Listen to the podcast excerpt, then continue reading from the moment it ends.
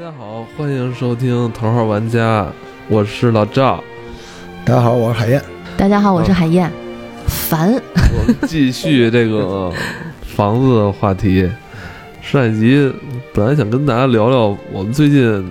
在找房，你知道吗？就怎么怎么装修啊，然后怎么挑房的， 结然果后就聊着 回聊到过去了一。下就聊回到童年了。当然我，我们那个我们三个人加起来也一百多岁啊， 就是海燕，海燕，我我就咱们说了一些咱们小时候的这个生活的环境，嗯，嗯，我觉得就觉得特真实。对对对，就现在的我们孩子我们自己感觉很特嗨，虚对、我们嗯现在我们上一集聊的都非常嗨我，没聊那个，就我那你个哎你就觉得烧烧那那个就什么那个时候吵架也是真实的，就邻里之间是有很多和睦，也有吵架，哎什么都有，不光对是不这对？就是还有那个嫉妒，就我印都有象特别深。对对对我坐在我躺在我那小屋里，啊我告诉你，问你知道什么时候出现嫉妒了吗？就是你们家有了录像机之 后，你们家有了彩色电视机之后，我们家有了冰箱之后，这这人啊就开始，真物质有的变东化了啊西，对物质的东西真是出我现那了。然后就开始锁门了。我我在屋里，我就听我爸妈在外嗯边特对嘀咕，我爸我妈说：“那他们家买了呀啊，？”对，我就老记得这个，然后对然后我就出来了。这这这是你妈在抱怨是吧？对，然后我我就出门了，我就揉着眼睛嘛，头大，站门口怎么了？然后我爸说：“那个回去，没事儿。”然后后来我我爸呢，就又问了我一句，他说：“嗯。咱家也得要一个组合音响吗？你喜欢听音乐吗？因为那时候你记不记得小时候你买任何东西，家长都得冠一个名字，就是他能帮助你学习哎。 对，没错没错对对对 对，我说我我我我我说我要学音乐，然后我爸说那咱们也买一个，然后我妈就跟他商量，咱买一个几卡的，好像叫双卡的还是什么之类对双的。卡那不叫组合音响，其实那会儿就是就是收音不叫收音机，叫录音机，立体立声，体那声我录音们机我们家那特大，我们家那个大概跟冰箱那么大个儿，啊，对那，就是你挺还大个儿的。因为小我爸不是那个搞外事的嘛，他有指标。啊哦哦所以对我对记得那个时候开始，我就有点自卑，就是谁家有，我们家没有，就开始有点那个。所以这种感觉了啊虚荣你的你东那西真是是是带功放是吧？你说电带得起来吗？家里那会儿的电，他妈的，全楼 的对啊，我都就跳直接闸跳闸了。那个大院儿的还行，就啊不他是们大楼，院儿因为我不们一用样电肯定没对人。而且我我必须要说一个，就是为什么后来我爸说服我说咱们去住楼房， 嗯嗯，特别舍不得那帮街坊。但是我印象里面，我我推荐一个韩剧行吗？就《请回答一九八八》，史上就是我看过的所有剧排第一，就是韩剧、日剧、美剧排第一，因为它就是一帮小孩儿离开了他们曾经生活的街巷的故事。哦，就我当时我是不想搬走，我爸跟我商量过几次，后来我们家对门的邻居搬走了，斜对面的人搬走了，就逐渐搬走哦了。都走了，搬走了，这房子不是荒嗯了啊，就是部队有新一波人过来住，就是搬走，就那种感觉你特别难受。但是当时我爸说了一句话征服了我，他说有厕所，嗯，这就是你搬到楼房里面有自己的厕所征服。为什么这厕所？嗯因为我刚才聊到我为什么问那个大家就是吃饭， 就是大家心里就是有个思想准备啊，因为那个我们刚才聊了，就是周老师是大家一起打扫。对吧？对，然后打你扫那厕是什么所呢？你那嗯厕所是什么？就是没人管是吧？有人管吗？他是肯定街道有人 管街的，道有居人委管会什么啊，的，嗯你知道为么？什么我有人管？他每天早上起来那拿那个大大大大黑皮管子在那儿冲，明白明白。每年都会出现那个小孩儿，要么就是大人掉进坑里。你知道为什么吗？为什么会掉进去吗？嗯，因为本身早上起来吧，你你你这个人就半梦半醒的，他就特别早，他冲完这地之后吧滑，他结了一层薄薄的冰，哦你知道吧？然后你这坑里，你哎呦知道，你快坑里可以不是了马桶，不是马桶，就踩在那个对对对坑儿上，然后有就有人掉进去，对是太多了那。些人都在抢那地，都往那儿跑，你知道吗？冲线都得。那个我们那时候还真没你那么先进，因为那个王府那个院儿吧，它厕所就是它是一个特别窄的一个道儿，它那个无论你说那车呀还是什么那都进不去，所以我们那都是我们自己弄。嗯然后就是这个，就是我们管这叫这个粪啊，就是好听一点儿，就是我们这个院儿呢，每年不光挖菜窖，我们还有一个祭祀的，就是 我们仪式感非常强，叫烧粪日。嗯就是因为到冬天的时候，它那个我们根本那个我都怀疑那底下根本就不是通的，它就过很久，臭气熏天了，有人过来收拾一次，嗯，所以有时候是没人收拾呢，就是我，哦，对我们院里就有那种军人嘛，就是振臂护啊那个，然后都能看见大家拿着铁锹、扫帚，然后戴着口罩站在院中间儿，然后妇女们就在屋里把门窗都关好。 啊，然感后觉烧出现了什么疫找情啊！我沼操气不是很危险，容易爆炸吗？那那你还真跟我们那胡同不一样，我们是定期会来一辆那个抽粪车，就把那哦管子哥，你们那个车得进得去吧？我们那大院儿，那个王府那院儿车都进不来，胡 同太窄它，里边还有菜窖。对哦等于对，像你们这个四合院儿的这个老房子这种的，这个这个这个污粪处理，就是自己烧，一直还是得沿用以前清朝的那一 套，是不是？我跟你说啊，还还没有沿用，因为清朝那一套是在屋里的，但是现在屋里带上下水的地儿都住人了。嗯，就是他用的是就随便找了一个最靠里的，然后不通风的角，自己挖了那么一东西。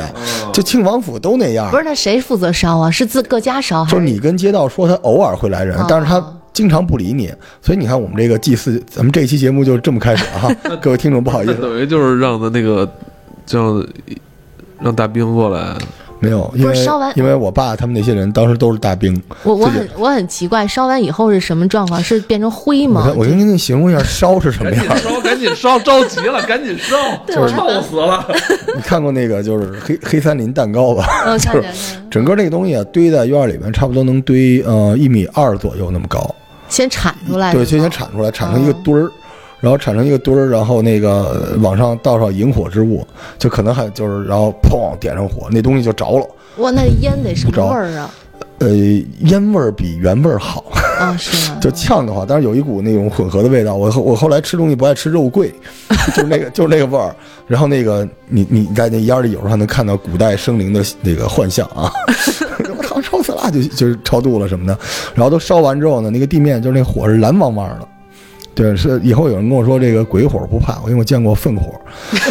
蓝汪你汪，这就是就是是不是类似于沼气？就反正到最后都碳化了，那都你说他说蓝火，那不是家里那个煤气灶着对的对那对火吗啊，一氧化。碳嘛。对都那样。然后最后都弄完了之后，危险，我我觉得我特危险，。对啊他所以他说完我说不会爆炸吗？它那个挺危险的它得这沼气不是一上来就有的，就是你烧的及时，可能还没出来，你嗯你要有一个发酵过程。然后当时都烧完之后，就是全院大家就是那个都戴着口罩，欢你知道吗。呼是吧？戴戴着口罩也不知道听不出欢呼没欢呼，反正都挺高兴了。嗯然后那个然后 就多久烧一回啊？大概每年差不多就烧一次，哦，啊那我那得那那得堆多少啊？所以我就觉得特别有仪式 感，你呃知，道大吗家？可以想象一下那个宿便是吧？ 在燃烧的宿便，然后烧完之后，大家都争先恐后的去厕所，觉得是自己的劳动成果，都特别带劲。然后是什么？这这这争先恐后去厕所，再因为再再续上烧一下。干净了嘛，因为你不烧的时候。 哎，是不是你们觉得哟，怎么空了不不太合适？ 咱再填点那进那去。点儿残渣儿都怎么办呀？就也最后就是那统个一也得铲走了嘛收，就铲走了。然后啊这时候这街道的人就来了，啊就因为我们没街道管，因为我们部队的，部队街道不管，所以就部队我们找这个办公的、行政的什么人就过来弄一车就给拖走了。然后我啊们全院大家就都就每年冬天都特别开心不是。我问你们，那个秦王府住了多少人啊？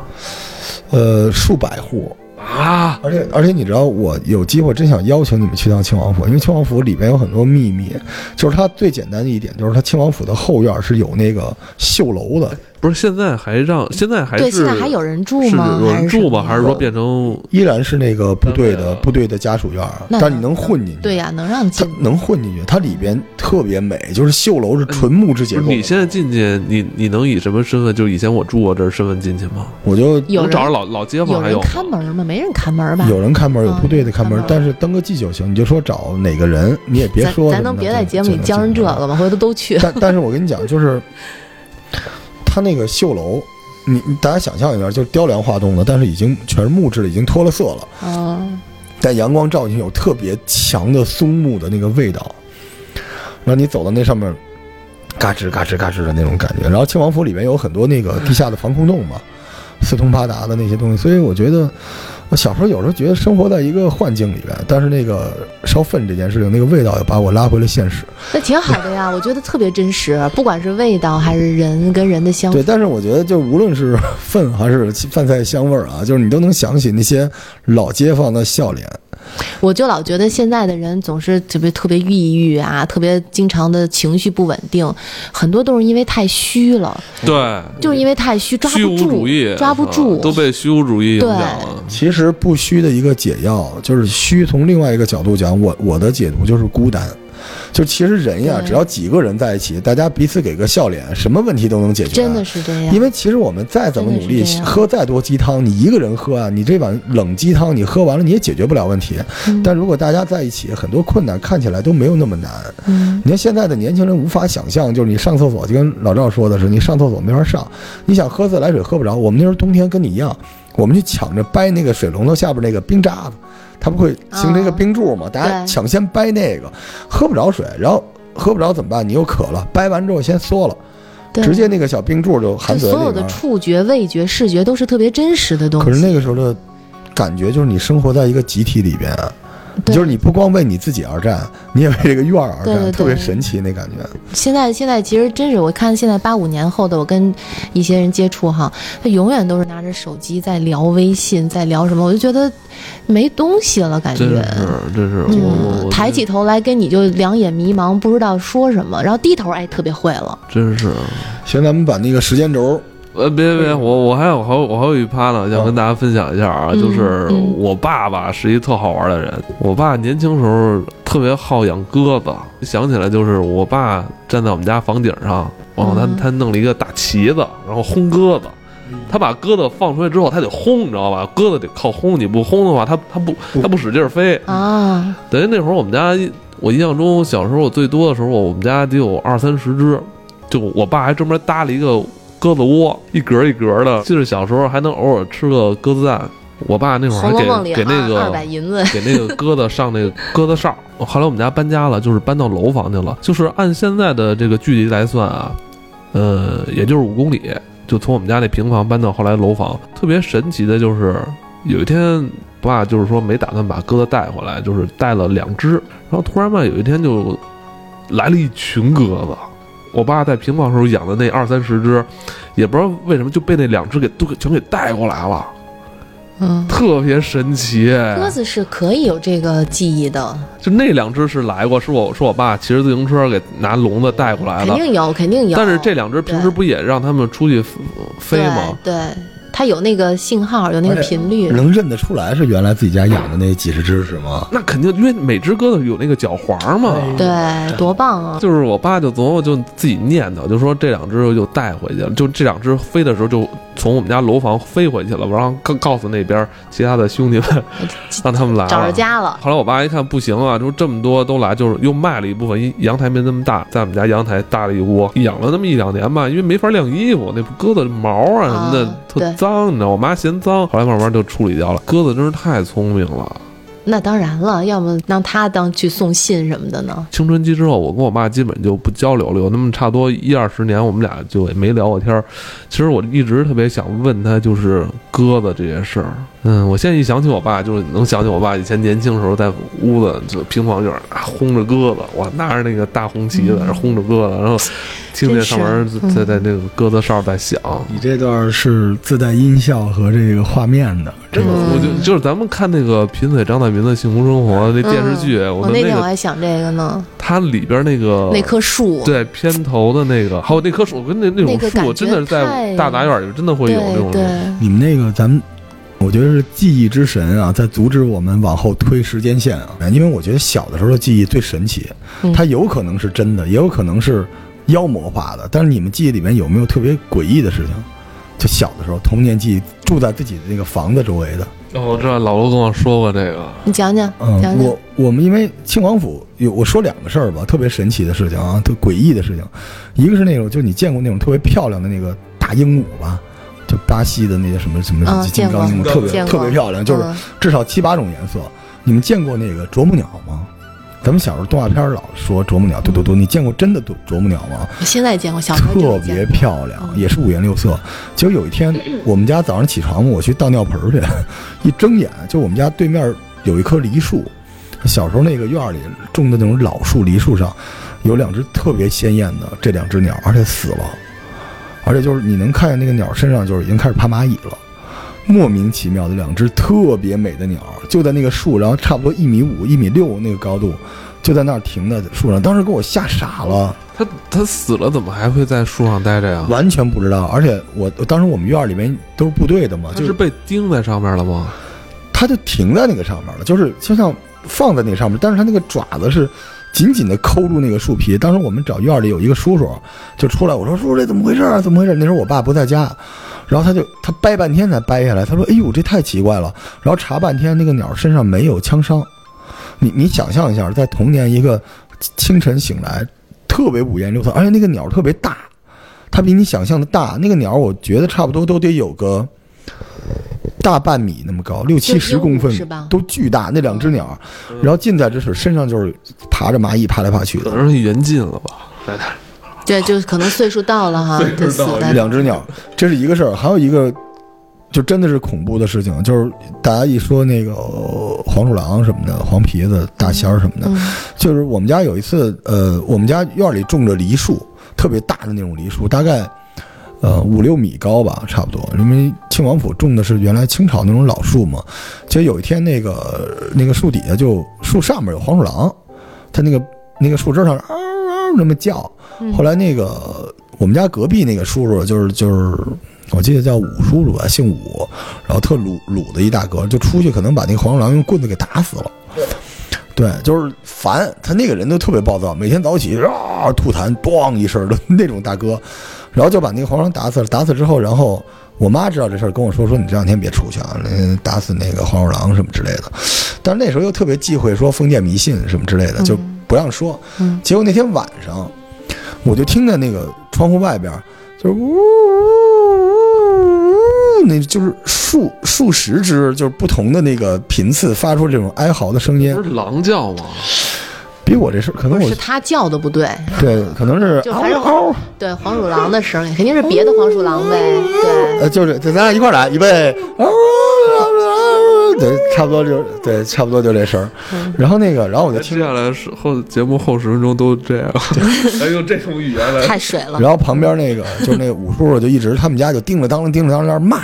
你就能听见就在争吵，然后去你大爷什么就是各种骂。后来那一晚上就没出门儿，后来那个我们都醒了，然后我妈也特好事儿，就拉着我在窗户前头，她往外看，我说我也要看，我妈说你别看，就是一一昼夜都这么闹。后来我就睡觉了，第二天早上我出门一看，嗯，就是那棵树上挂了大概七八双鞋，三四件雨衣，然后各种什么笤帚、簸箕都在那个树杈上，我都傻了，就是就跟圣诞树似的，你知道吗？就上面挂满了礼物，然后我说这怎么了？对啊，后来我问我妈，然后我妈说说那个说我叔他们说了，他现在已经去那个就是部队里边去报这个案子了，说昨天晚上来了大概五六十只黄鼠狼，就在那个树杈上站满了，冲着他们家叫，然后他就把家里所有东西都扔到那树上打他们，然后骂了一昼夜。哇塞，太牛了！我当时听完这个故事，我我幼小的心灵啊，就是不那时候能有那么多黄鼠狼也挺牛的，对，就是但是那个场景你知道吗？到现在为止我印象特别深，就是特别哥特，你知道，因为对，绝对的，冬天的那个绝对梨树啊是没有。嗯，没有叶子的，干干巴巴，上面挂满了衣服、裤子、鞋什么乱七八糟的。 那老五是怎么着？他招人家，他是把先头那只给打了是吗？肯定的，那肯定就是原来有一王只小的来，然后那个在树上，然后他把那个小的给打死了，对。他他招人家打人家干嘛呀？因为它有这种叫，人冲他们窗户对叫，啊而且你有这看种虐猫的还暴躁少人吗？？对，对吧？而且就不信邪，火气方刚的、血气方刚的那种。但是那天晚上我印象特别深，就是各种东西叫，它它跟那个猫叫春不是一个声儿。啊，肯定的。而且你知道那个王府王八仙啊儿，啊可能就阴气就比较重，对，所以我一直记着那个画面，这精彩的内容不要一集都给讲完了。我我刚搬到楼房的时候，其实挺失落的。亚运村就是就是亚运村运动员村那个安慧里安徽里，对，安徽北里三区哦，住那儿的离我们家还挺近的，是吧？哦，然后当时搬那到是九零年之后的事儿了。九一年呀、九一年，对，九一年搬过去嗯了，住到楼房以后，一开始是觉得房子大了，因为有了三间房嗯哦，有我自己一间了，挺高兴。但后来因就为石康小说里边好多写就是在发生在那个燕村的，石哦康跟咱们差不多大呀海，燕就是石康小说里那种女主角儿，你瞧人住的地儿啊，你说这真是东郊民巷、亚运村，这 嗯都是欧玛尼是吧？鄙视链顶端的嘛。您您继续，您记 嗯续去我就觉得特别失落，就是以前的小朋友都没了。啊。然后呢，防盗门啪嗒一关，谁跟谁都没什么联那系等了于。你在那边住了多少年？我一直住到我二十一岁，住了十年，对，然后就就搬走了。明白？嗯，然后那个时候就觉得特失落，邻里之间也就是等个电梯的时候打声招呼。嗯，嗯，附近有那个，你像我们男的，就是打篮球嘛，所以有哦时候你搬到那个新的地方之后，你通过球场上还啊能没认识有点人。没有，那燕村那个小区基本上就放学就回家写作业什么的了，底下没什么活动场所，能跟着父母一块儿散会儿步。但那时候正好是青春期啊，不愿意跟他们散步，嗯，是吧？然后但是自己说实话也没什么。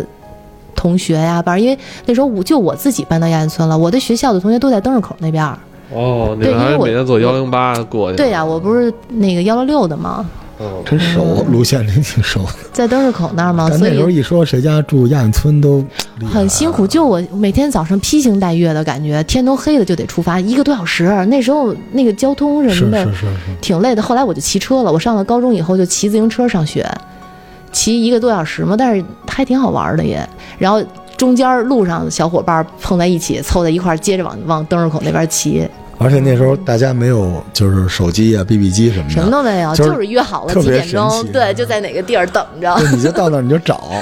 以前我上高中的时候，你知道吗？我们班有一女生一直邀请我说：“那个，咱明天早上起来，那个七点钟，咱就在这路口，咱们一起上学好不好 哎，你等会儿啊，你你这就是谈恋爱了。？” 你听我说，你听我说，啊我说行，那咱们一起走。第二天一一起在那儿骑。然后我说那个你骑太慢了，你能不能快一点儿？咱们那个咱们约的好时间，咱们就一起那个 去学校， 太能不能不快？懂了 然，后你听我说，完了当天我就说，以后你不要再跟我一起上学 了，你骑得太慢了。我这个山地车是新买的，我我掐表每天二十分钟我都可以骑到玄武门了。我明天不想跟你在一起上学了，斩钉截铁的，你知道 吗？ 就是我这当时想的是我太麻烦了，我说一起上所学以我这 这男孩边儿。发育就晚哈。我说我说还跟你们磨磨蹭蹭的，你这儿这个本来那个路，哎就不好走，你那还女孩非儿后得来还跟我理你吗？后来就是后来他后来我回想，他是高一发生的事儿。后来后两年吧，嗯，我一直不太懂他为什么老用一种特别愤怒的眼神在看我们。毕了业好多年之后，我突然想起这段记忆的时候，我他妈突然开窍啊哦了。哎你真是钛合金钢铁直 男，从小就钢铁的。然后，然后，然后这这哦这，我当时不知道怎么想啊，我还把这事儿告诉我身边就是班里其他男同学，我说每天早上也非要跟我一块儿上学，然后他骑的还特别慢，根本就不应该骑车，我觉得他应该坐公共汽车。这这女孩叫高圆圆，你知 道吗？后来就变成女神了。你知道，哎，高圆圆那个就是自传记里边采访的时候就说，小时候特喜欢一男的，想跟他一块儿骑自行车上下学，结果那男的嫌他骑得慢。不是这这种事儿，就是肯定不是个例。我觉得当时真的是，可能在十六七岁的时候，女孩的那个心智发育要比男孩要早早，早很多。啊初中现在小学心智发是吧育就开始你知道了吗？。就是在咱们那个年代，这个就是恋爱，就是最甜美的恋爱关系，对就是上下学一块儿骑自行车叫。情窦初开，就到头了已经。哎然后那个你你现在啊，你在路上走，你看有那个骑的特别慢的，你穿着学生装的校服的，那就谈恋爱的。那嗯小姑娘低着头，那个嘴角上挑，那男的也是，俩人默默的慢着开，就是。然后那，您那时代您是不是现在走路的多啦，现在骑车的少了，因为现在大街上车太多，家长也不放心了。哎，嗯，你们那时候那个那个有那种公共的自行车吗？就是就是共享单车之前，我那时候后来不是住楼房嘛，那你说那嗯我知是道前几年的事儿啊，不是不是，就是也是我小时候，我后来不是就是大概十二三岁我上五中之后，我嗯搬到的那个和平里，我们家楼下就有好几辆自行车，就是谁骑都行，骑回来就行了。没有没有没有，我们都自己的，什么那个凤凰啊、永久啊什么的。北京是从什么时候开始起丢自行车的呀？我上大学，哎，我我是上大学，我那我那自行车丢三回不了。止啊不止，哎，不止不你止们，记得吗？只要丢了自行车就去人 大找，就能 就能找回来。那会儿人那会儿人大是一点儿，学感院觉路十大传说，人人大门口是交易那个偷绝对来了学生自行车哎，那的。我我是另在外一个人大就找着我的自行车了。是吗？我另外另外一个点儿是在那哪儿？啊交道口儿，因为我那会儿买过好多那种黑车嘛，都是在交道口儿。我后来前些日子问我一朋友，他说现在还那样呢，那现在还有人偷自行车吗？大学还是有哦啊，大学有嗯，对然后现在还是从人大找回来，啊大学那时候想打架特简单，就指着一男的说丫偷自行车 了，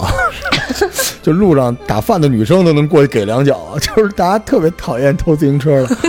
你到了那个楼房之后，你会发现就是双脚不接地面了嘛，对就，整个人这个对不接地气气儿儿了嗯就没有，就是你好像很多活动都是自己完成的，就是一个对空间感，但你不再生活在这个地面上了，对你的街坊邻居什么的也基本就没有了。没有，真的是，对，闻不着别人家的饭菜香。就我一开始住到那个楼房的时候特别不适应，而且也很少邀请谁到家里来玩儿了，没有，对绝不邀请，就对门儿没有可能老死不相往来。对对，你说后来咱们聊那个凶案的时候，经常有谁家在家里都臭了都没人知道。对，真你是小时候别说臭了，谁家炒个蒜苗儿咱都知道。对所以我觉得人的关系，所以我们需要大家就是，你看多听节目是吧？找到乐趣，找到好玩的我觉朋得友。咱这这头号玩家以后真的应该早上起来定时六七点钟推送，六点钟推送吧，有起得早的。那还是少。现在年轻人有几个啊起得早啊？上班族还是都一起定挺早的，上班族也没工夫听你这个呀。早上可能人一开车或坐地铁，对，我们想成为别人，其实咱们是少有的因为我真觉得早上是一个特别美好的一段时光，但是大家决定了你一天的精神状态。那我觉得现在在，好多年轻人觉得夜晚才是美好时光，你不觉得吗？但是你你看我你我一进来，你不是说我 黑眼圈特别重吗？对呀、你也熬夜。嗯，但是哎，你们有那种就是说对北京城的一个固定的点儿的那个味道特别的喜欢？啊对我我不知道你们有没有，有我是啊，我只要就比如这个时候，我突然哎呀，突然间就这个味道，我就喜欢的，就整个身心都跟它融在一起。你是觉一得看闻就闻到的味道是吗？对，就一看点儿准是晚上六点，特别奇怪。嗯我我每次都是这个点儿的时候，就只要我在外面走，嗯就不在家里面，我就会觉得浑身都特别舒服，那个味道我也喜欢怎，么嗯味道？很奇怪，我也不明白为什么，是这是十多年了是都这什么样。味道？我没我没理解这个各种味道，就是下班的味道，甚至有时候有点那个，就大街上传的什么馒头味儿、饭菜味跟儿这，个城市生活久了之后，你就是他血液中的一个小小细胞，别你会特别奇怪熟悉那种状态。比如我我我说您这个状态，嗯我印象最深的是在鼓楼，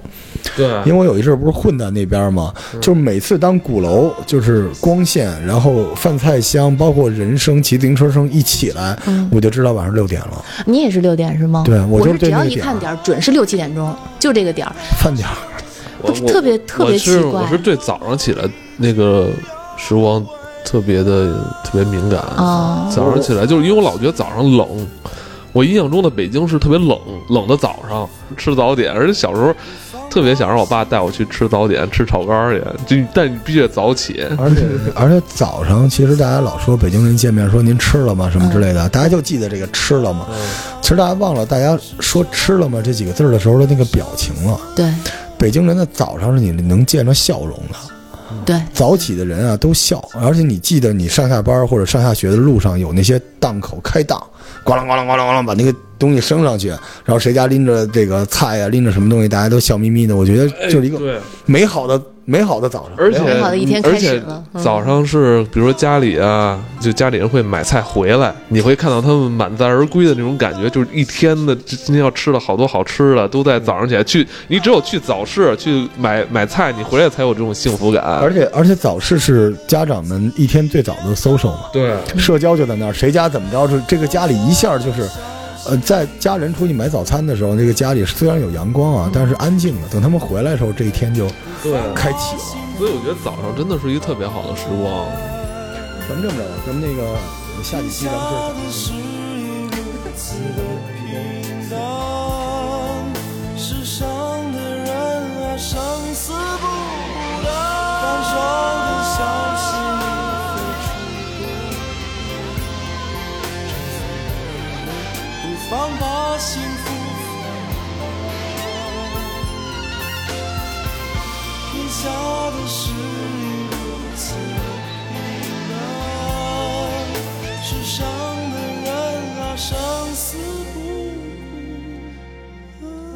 活泼丁黄啊，活泼丁黄啊，婆婆丁在墙外边静静的晃啊，